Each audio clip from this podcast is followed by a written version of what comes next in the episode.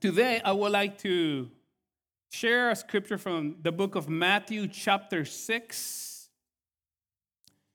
In the book of Matthew, chapter 6, for those that are students of the Bible, you would have noticed that God talks there about three spiritual disciplines that every Christian should have in his life.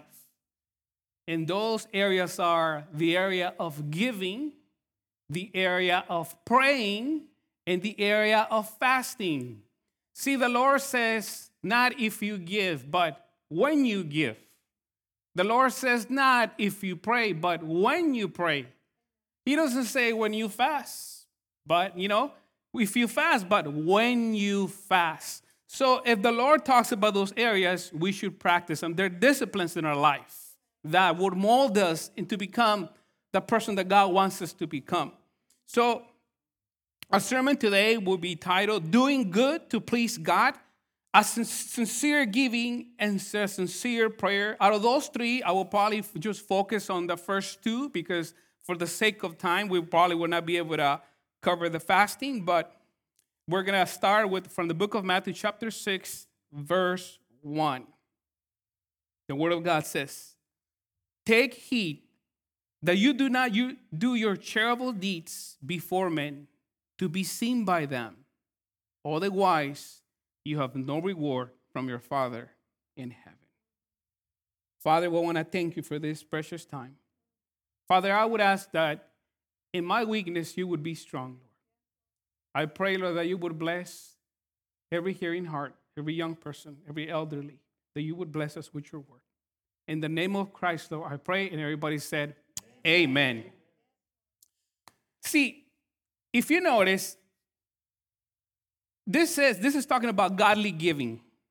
And God is giving us a warning when it comes to practicing these spiritual practices. But you might say, how can we be the light of the world if God wants us to do things not to be seen by men? If you're asking that question, that's a really good question because Matthew 6 is part of the Sermon of the Mount.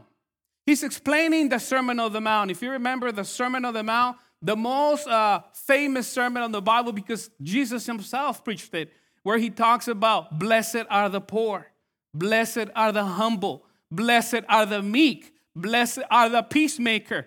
You know, he goes through all those blessings, and after he's done with all those eight beatitudes, he talks and says, You are the light of the world, a city set on a hill. You are the salt of the earth. So, those things are to be practiced in public. God is giving us a very practical mandate to say, Now you go be the light.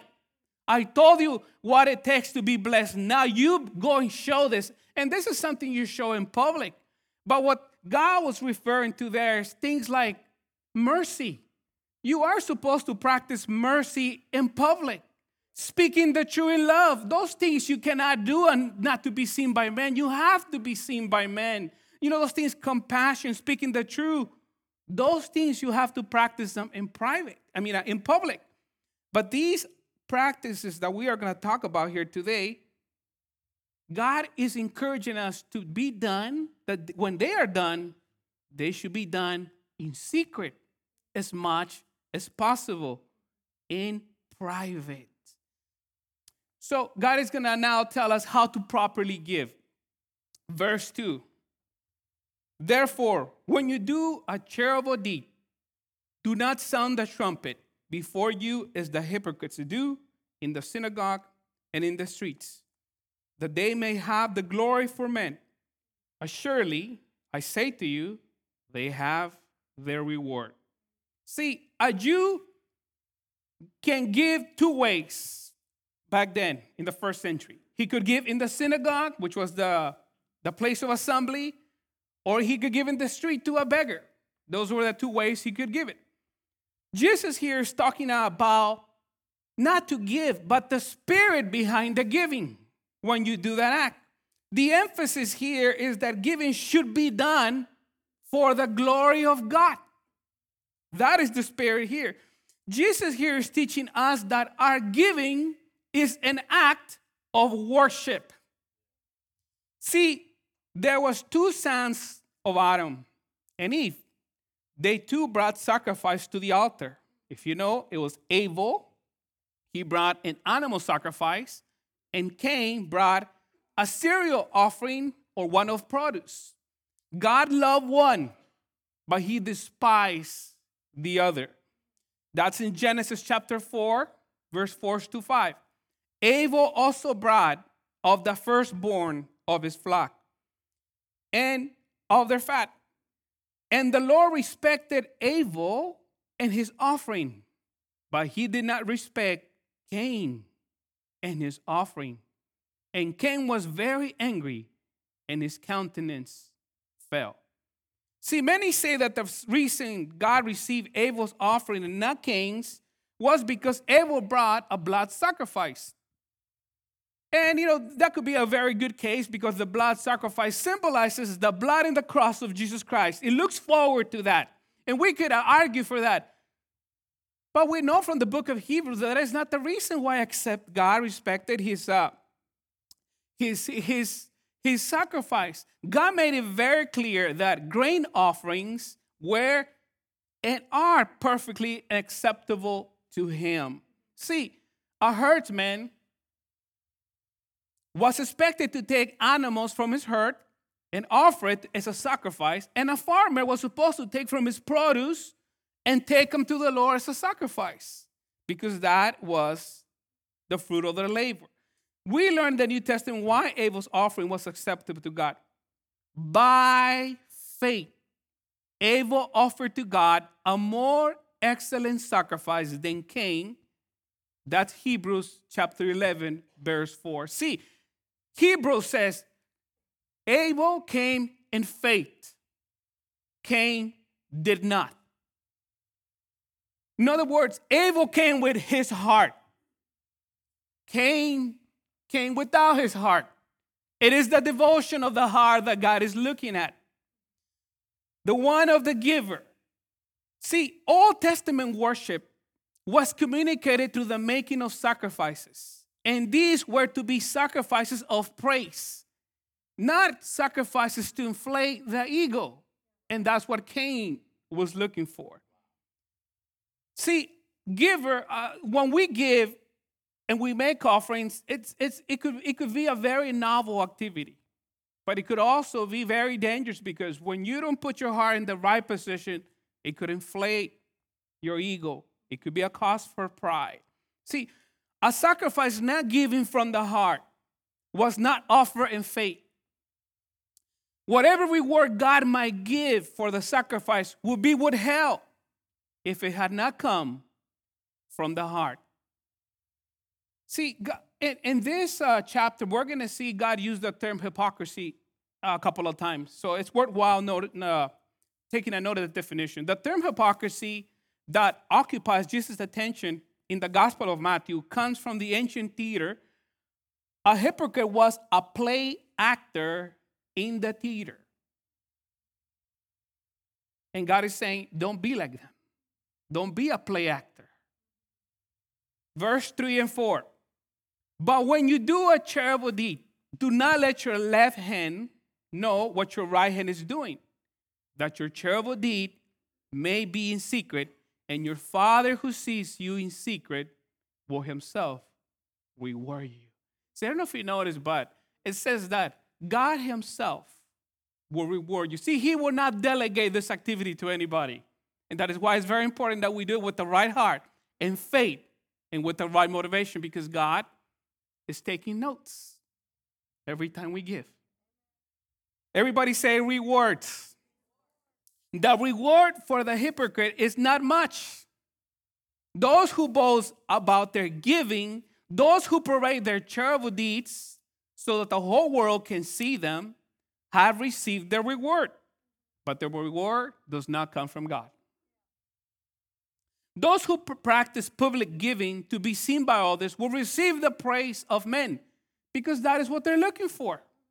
So that is their reward, which is worthless from the point of view of heaven. See, these people are like Cain, who brought his gift not from faith, not to glorify God and serve God, but for his own glorification, for his own praise. See, it was more important for Cain to be seen given than to actually be a giver. If you give, you are the only one who should know it. But let me tell you something you're not the only one who knows it, God knows it. He sees you. So you're never the only one who knows it. But you ought to try. When you do it, you do it as private as possible because you want to do it with the right motive in your heart. Your Father who sees you in secret will reward you openly. He will do it himself directly. Like I said, he will not delegate this activity to anybody. Your Father who sees in secret will reward you openly. He will do it himself directly. He's not going to delegate that to somebody else. If you give in secret, your reward will be in the open, he says. If we give openly, we are to expect that God will reward us. But if we give so we can others can see us, we are not to expect a public acclamation from our Lord. See, the most marvelous thing about giving or charitable giving, it's that it is impossible, and let me tell you this, it is impossible for you to outgive the Lord. You will never outgive him more than he has given back to you. You will never do that. The reason why we give is because he first gave us. And this, this, is, this could be uh, in Matthew chapter 25, we see uh, how God portrays this, how he does not delegate when he will reward us, how he pays attention to what we do.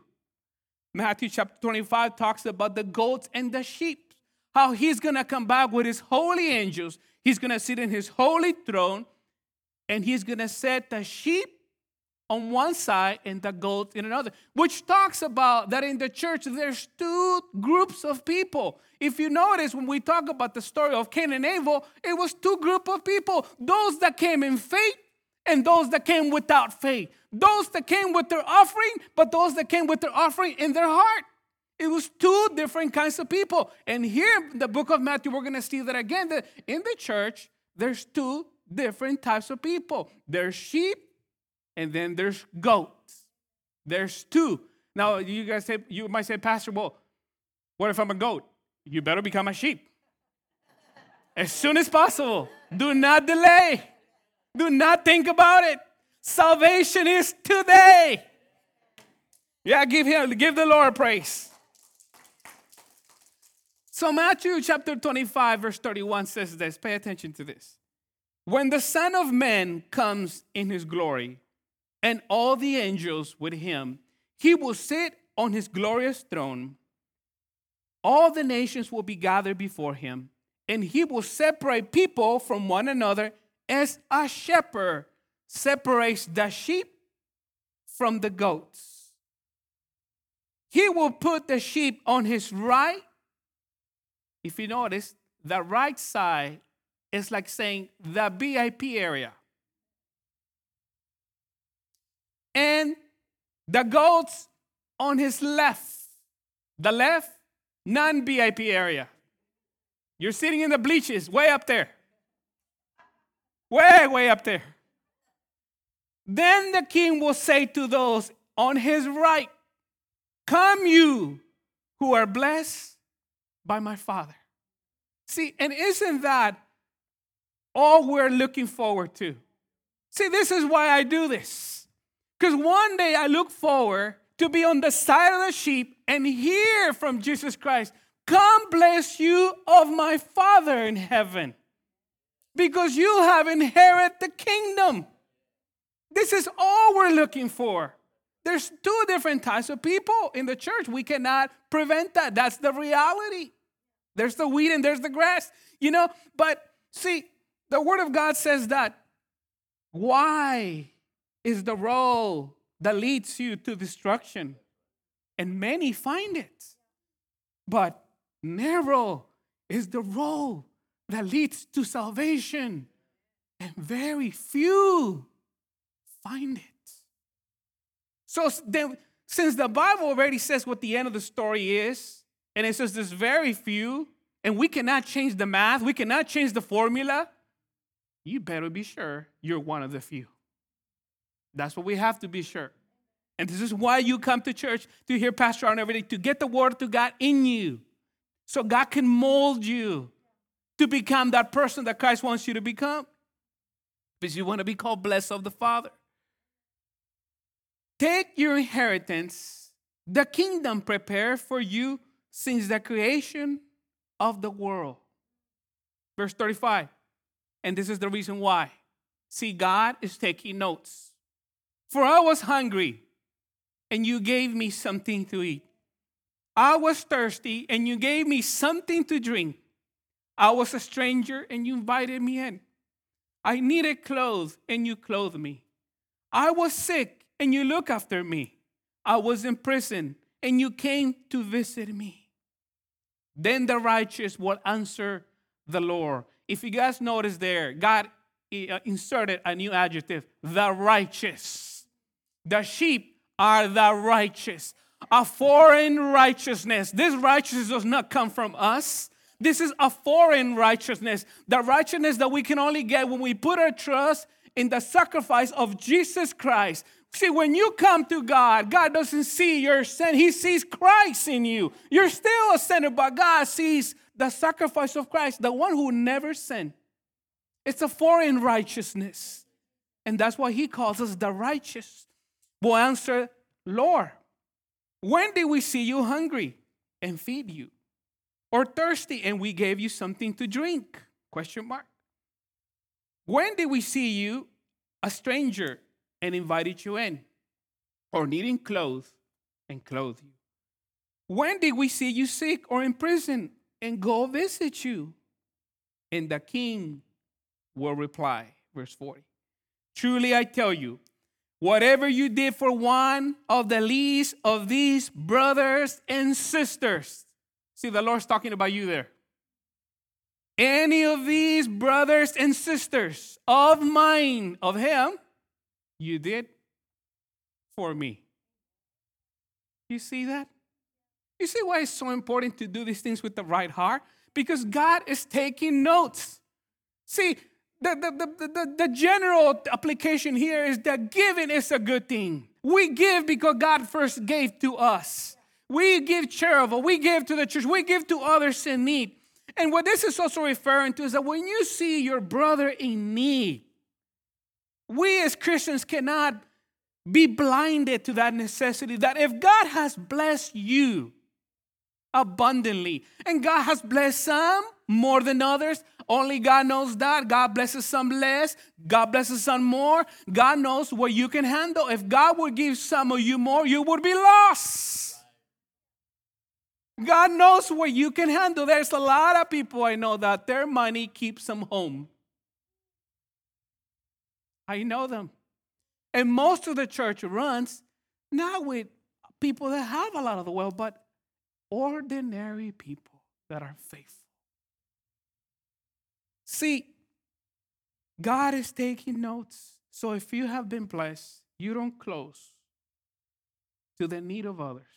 And God just told you when you did it for one of the least of my brothers and sisters, you did it for me. So you never know when you're helping somebody who you're helping. And obviously, this is talking about the membership. This is talking about the brothers and sisters of the church, a truly brother and sister, you know, that he's maybe going through a need and God moves you to help them in some way, some capacity. It doesn't have necessarily with money. It could be your time. It could be your advice. There's many ways you could give to somebody, you know. And God looks at you. See, the most marvelous thing about charitable giving is that it is impossible, like I said, to outgive the Lord. You will never be able to outgive the rewards He has for you because He's taking notes. You will never outgive Him. See, the other interesting part about this is that God is not really talking about the size of your gift here. He hasn't talked about a quantity. God is not looking at the size of your giving, but He is paying attention to the heart. He is looking at the heart. See, in, in Mark, in the book of Mark, chapter 12, verse 41, you see the offering of the widow. Verse 41 Jesus sat down the opposite place where the offerings were put and watched the crowd putting their money into the temple treasury. Many rich people threw in large amounts, but a poor widow came and put in two very small copper coins, worth only a few cents. Calling his disciples to him, Jesus said, Truly I tell you, this poor widow has put more into the treasury than all the others.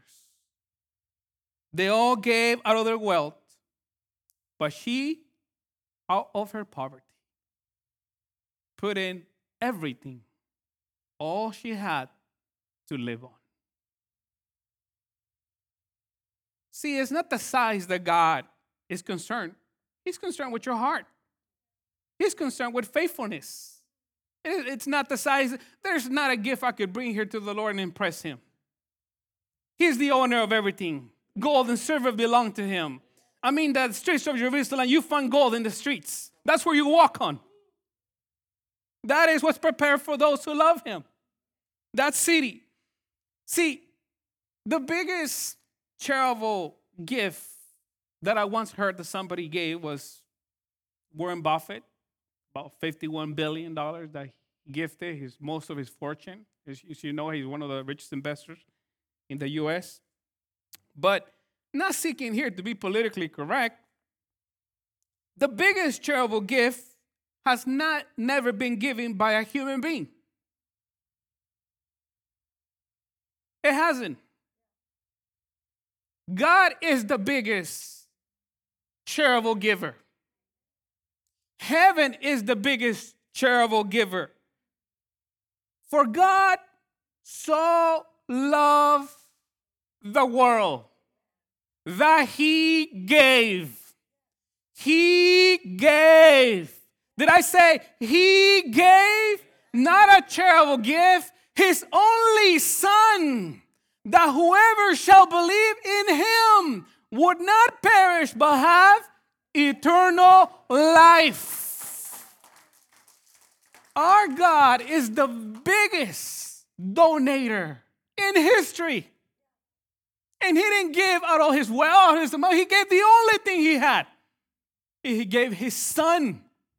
He gave his very best for us. You will never outgive our Lord. This is why we give, because we have been blessed already. We are blessed and highly favored by the Lord. This is why we give. It conforms us to Christ Himself.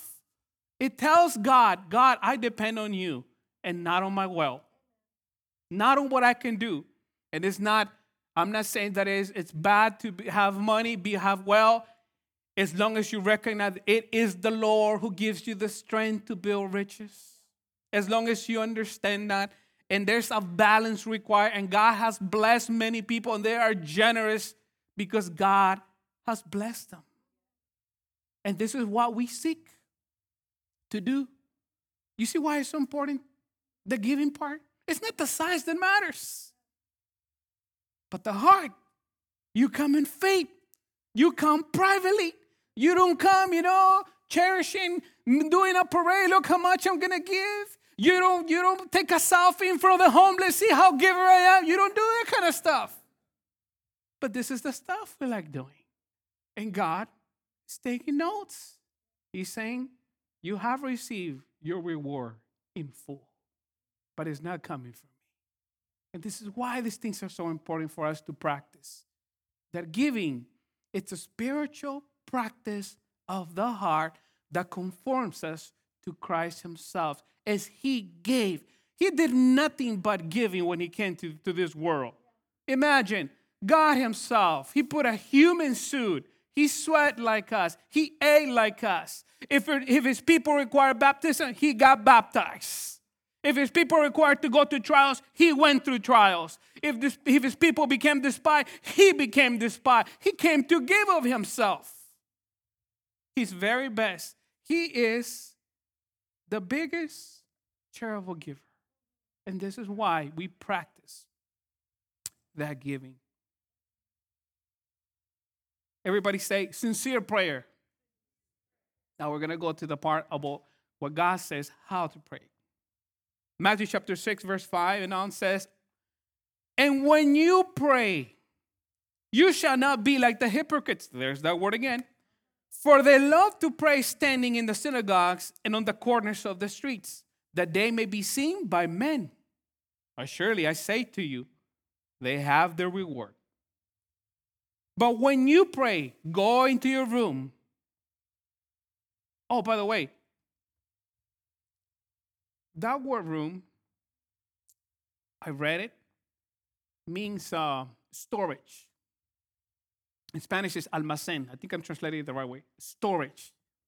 But not any storage. Storage where you store treasures. Go into your room. That room has treasures uh, waiting, awaiting for you, your prayer room. And when you have shut your door, pray to your Father who is in the secret place. And your Father who sees you in secret will reward you openly. And when you pray, do not use vain repetitions as the heathens do, for they think that they will be heard for their many words. Therefore, do not be like them for your Father knows the things you have need of before you ask Him. In this manner, therefore, pray Our Father in heaven, hallowed be your name. See, in this passage, Jesus tells us how to pray, and then He gives us how we ought to pray. He told us how to give. Now he's going to go on the part, okay, this is now how you give. I want you to give properly. I want you to pray properly. Jesus just talked about the act of giving. It should be in secret in order to honor God rather than giving openly to receive the praise from men. He now carries this motif farther, explaining that to make a display of our prayer before the eyes of the world is not something God is encouraging here. Everybody said private piety. As we saw early, hypocrisy has a devastating impact on the life of the church and on the representation of Christianity to a dying world. We have a dying world out there. So God said, Do not be like that. I need you to be the real thing. I need you to be sheep. I need you to be blessed by my Father. Verse 5 And when you pray, you shall not be like the hypocrites, for they love, notice the word, they love to pray standing in the synagogues and on the corners of the streets, that they may be seen by men. And you can already guess that, the Lord's talking here about the Pharisees. See, the Pharisees were very religious people. The Pharisees were people that knew their Bible upside down. They knew every term. They studied day and night. They gave their tithing. They were very religious, but they but they missed it here. Because God is saying, you know, they give you good teaching, but do not practice what they do. Do not be like them. See, the solution here is not to stop praying. No, no, no. We need to pray. The life of the Christian is a praying life. Should be. Verse 6 and 7 But you when you pray, go into your room, and when you have shut your door, pray to your Father who is in the secret place, and your Father who sees you in secret will reward you openly. And when you pray, do not use vain repetitions, as the heathens do, for they think they will be heard for their many words. See, many prayers have become repetition prayers. They're used as magical incantations. It's like, you know, they treat God as a blank check. God, sign me a check. And that is not what prayer is. In this manner, we have to pray in the pray that in the, in the way that God is teaching us. See, Jesus did not instruct us that we have to use these very same words, but we ought to use this prayer, which is the Lord's Prayer, as a model, as a map, a model prayer. We should have things in our prayer life that are model after the Lord's Prayer. That this is why the Lord said, pray this way. I mean, this, if you if you wanted to have a coach in prayer, you know, we always want a coach in our life when we want to exceed in something. If you want to play golf, you get a coach. You know, if you want to learn how to do something, you get a coach. If you want to learn how to spar, how to wrestle, you get a coach. If you were to have a coach for your prayer life, here it is. Jesus himself is telling you this is the way you should pray. This is the way I pray. Jesus did not instruct us to use vain words. In the Lord's Prayer, Jesus has given us an outline, a model of prayer that suggests us things that we should have in our prayer life. See, it is not wrong to sing or to pray the Lord's Prayer. It has a rich history in the church. It is the most simple, simplest prayer that even a, a child can understand. But it's so deep in meaning that till this day, books are written about it. So whenever we approach that prayer, we have to, we have to realize that those are the priorities of the kingdom. Whenever you hear someone recite the Lord's Prayer, we are reminding of the priorities set by Jesus Christ for us to pray about. However, praying the Lord's Prayer can also become a mindless, like I said, a vain repetition and magic incantation. That's what the pagans do. They just repeat things. So when we pray the Lord's Prayer, we need to pray it thoughtfully. We have to think about the words we're saying, giving attention to the content of the prayer so that we can see why Jesus include them as he does us in teaching us how to pray. See, verse 8 says, Therefore, do not be like them, for your Father knows the things you have need on before you ask Him. What time are we done with this service? I want to be sure I don't go over the time. 10 10? So I'm done. 12. You sure? Okay.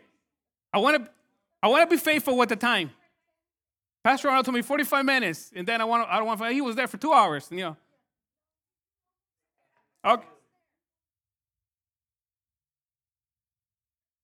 1020. Okay, we should be done at 1020. Okay. Okay. Psalm 139 says, see, because you know, the, the, and this is the only thing I'm going to cover about the Lord's Prayer, but the, the radical thing about the Lord's Prayer is that when Jesus told the disciples, This is how you should pray Our Father in heaven. This is what the disciples did. Because you were not to take the name of the Lord in vain. So they were so fearful to mention his name. Yet Jesus here is saying, when you refer to him, refer him as my Father, our Father. This was a wild introduction.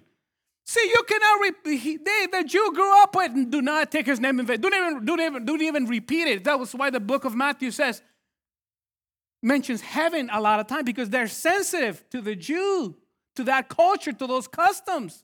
They wanted to reach them. And you, you see why, why heaven is mentioned so much instead of his name. And yet, God is telling his, Jesus telling his disciple, you can refer him. It's our Father. And this is radical for them. I can call God my Father? Yes, you can. And you know what that tells us? That when you have a father, you have a relationship with him. See, God is the one who sees, who hears.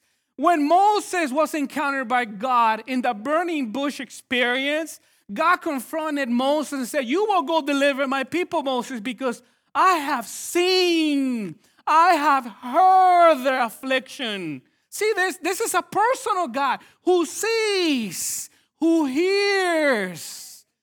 He's not private from our affliction. This is not a king that is, you know, ruling from his palace. He is within, he is in the middle of his people. He lives with his people. This is a father you can trust. This is a father you can trust. And as a father, you come to him knowing you have a relationship. See, when John F. Kennedy was alive, the president that obviously got assassinated, see, many dignitaries were afraid to walk into his office. Any, any, any secretary, any person, any official was afraid to walk into his office unannounced. This is the president of the highest office in the world. Yet, you can see pictures of John F. Kennedy working on his desk, and his son will be hanging on the bottom of the desk. Why? He's not the president, he's my father. That's how you can come to your father. As a child comes to his father, knowing he will not be rejected. Give him praise and glory. And when you know you have a father like that, you can say what the psalmist says when you're going through crisis, when you're going through problems. You know that the Christian life is not a perfect life. As a matter of fact, when I became a Christian, I had more problems. Yeah, yeah, let's give him praise. This is the reality. This is not our home. We are just residents here. We are U.S., not U.S., we are citizens of another country, a heavenly kingdom. We are just here, we're just residents. But when you know that your Father in heaven is there for you, you can cry out like the psalm says, Where will my help come from? My help will come from the Lord, creator of heaven and earth. He will not let you be overcome by evil. He will not let your foot be stone on the slope. You can trust in Him. See, if we ascend into heaven, this is what the book, this is what David said. See, when you come to, to, to God, God says, before you, you talk to me, I already know what you're going to say. Before you even thinking, I already know what you're thinking. Then why we pray, Roberto? The reason why we pray is because we need it. God doesn't need it. We need it. We need to be conformed to Christ. See, we are the ones confused. God is not confused. We are the ones confused. We need direction in our life. God doesn't need direction in our life. See, when when uh, when Job was asking, "Why, Lord? Why this? Why am I suffering?" Why he was telling, and he was he was really suffering. He could he if there was somebody that could question God, would be this guy. And he said, "Why, God? Why God this?" And and, and God got tired. He said, "Let me ask you something. Can you make water? Were you there when I was setting the foundation of this world? Tell me if you can. Who is this person that darkens my counsel? See, there's a lot of things we don't understand, but we can trust that our Heavenly Father is making the right decisions for our own good. We can trust in that Heavenly Father.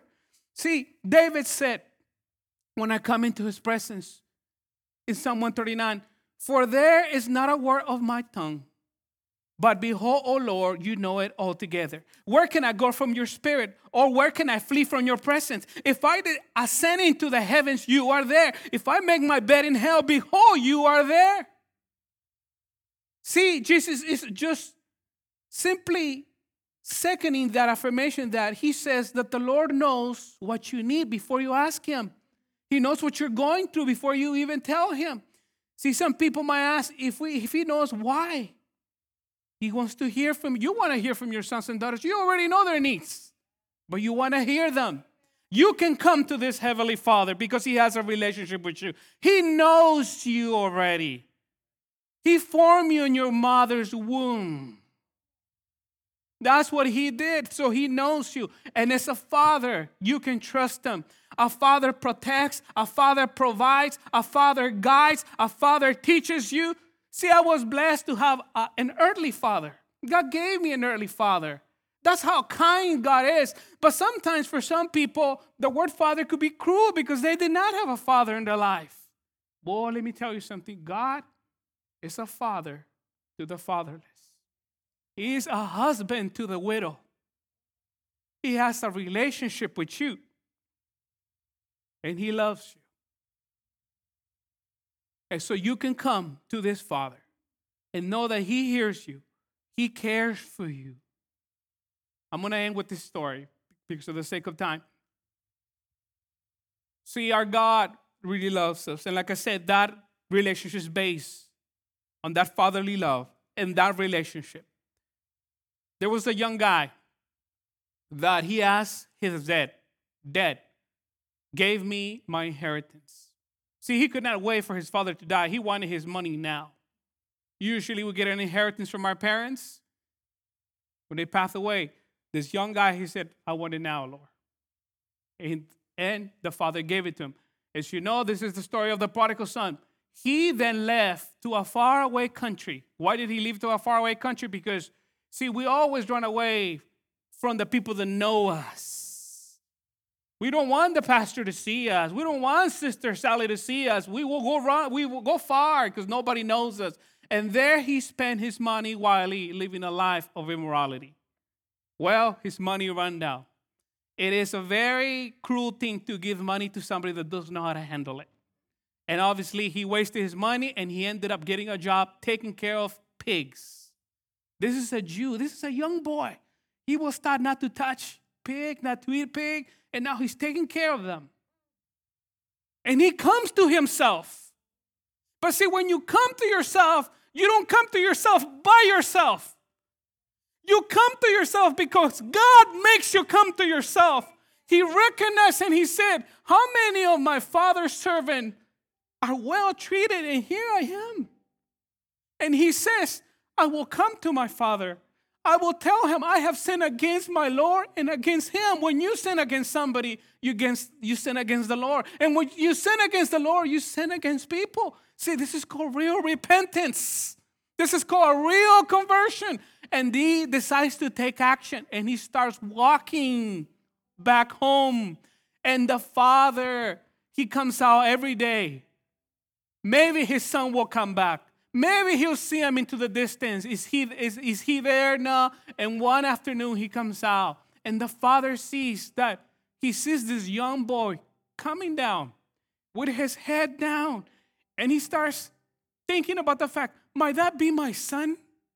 And as you know, as a parent, you can recognize your son. You know how he walks, you know how he combs his hair, you know how you can recognize him in the multitude of people. And, he, and it says here that the father starts running towards the son, not the son towards the father. The, the reason why this is so important is because, see, fathers don't run. Patriarchs don't run. The man of the family was the authority figure, yet the father, not thinking about those prodigals, he runs towards the son. He embraces him, he loves him. And he says, Father, forgive me. I have sinned against heaven and I have sinned against you. And what does the father say? He doesn't say, I told you so. He doesn't say none of that. He says, I don't want to hear it. We thought you were lost. You're found. We thought you were dead. You're alive. And you know what he said next? Bring him new clothes, put him new shoes, bring the ring, the ring that signifies that he's a member of this family. And we will eat and we will celebrate because my son was dead and now he's alive. The love of the Father. You can come to that Father in prayer. You can come to him in your secret place and know that the Father will never reject you. Let's pray. Heavenly Father, we want to thank you, Lord, for your love and your kindness, Lord. Thank you, Lord, for this spiritual practices, the spiritual disciplines that you have given us, Lord. The spiritual uh, discipline of giving, the spiritual discipline of praying that conforms us into the person of Christ. Oh, bless Out Christian Fellowship, Lord. Bless them, Lord. Bless every young person. Bless the elderly. May we become like you, my Lord. Father, as we go out, I pray that you will bless this community. Bless us as they go in and they come back. Bless them in the city. Bless them in the field as they come in, as they go out. Every that they, everything that they touch, may it be blessed, Lord. In the name of Christ, our Lord and our Savior, Jesus, I pray. And everybody said, Amen. May God bless you, Cryy Out Christian Fellowship. Have a great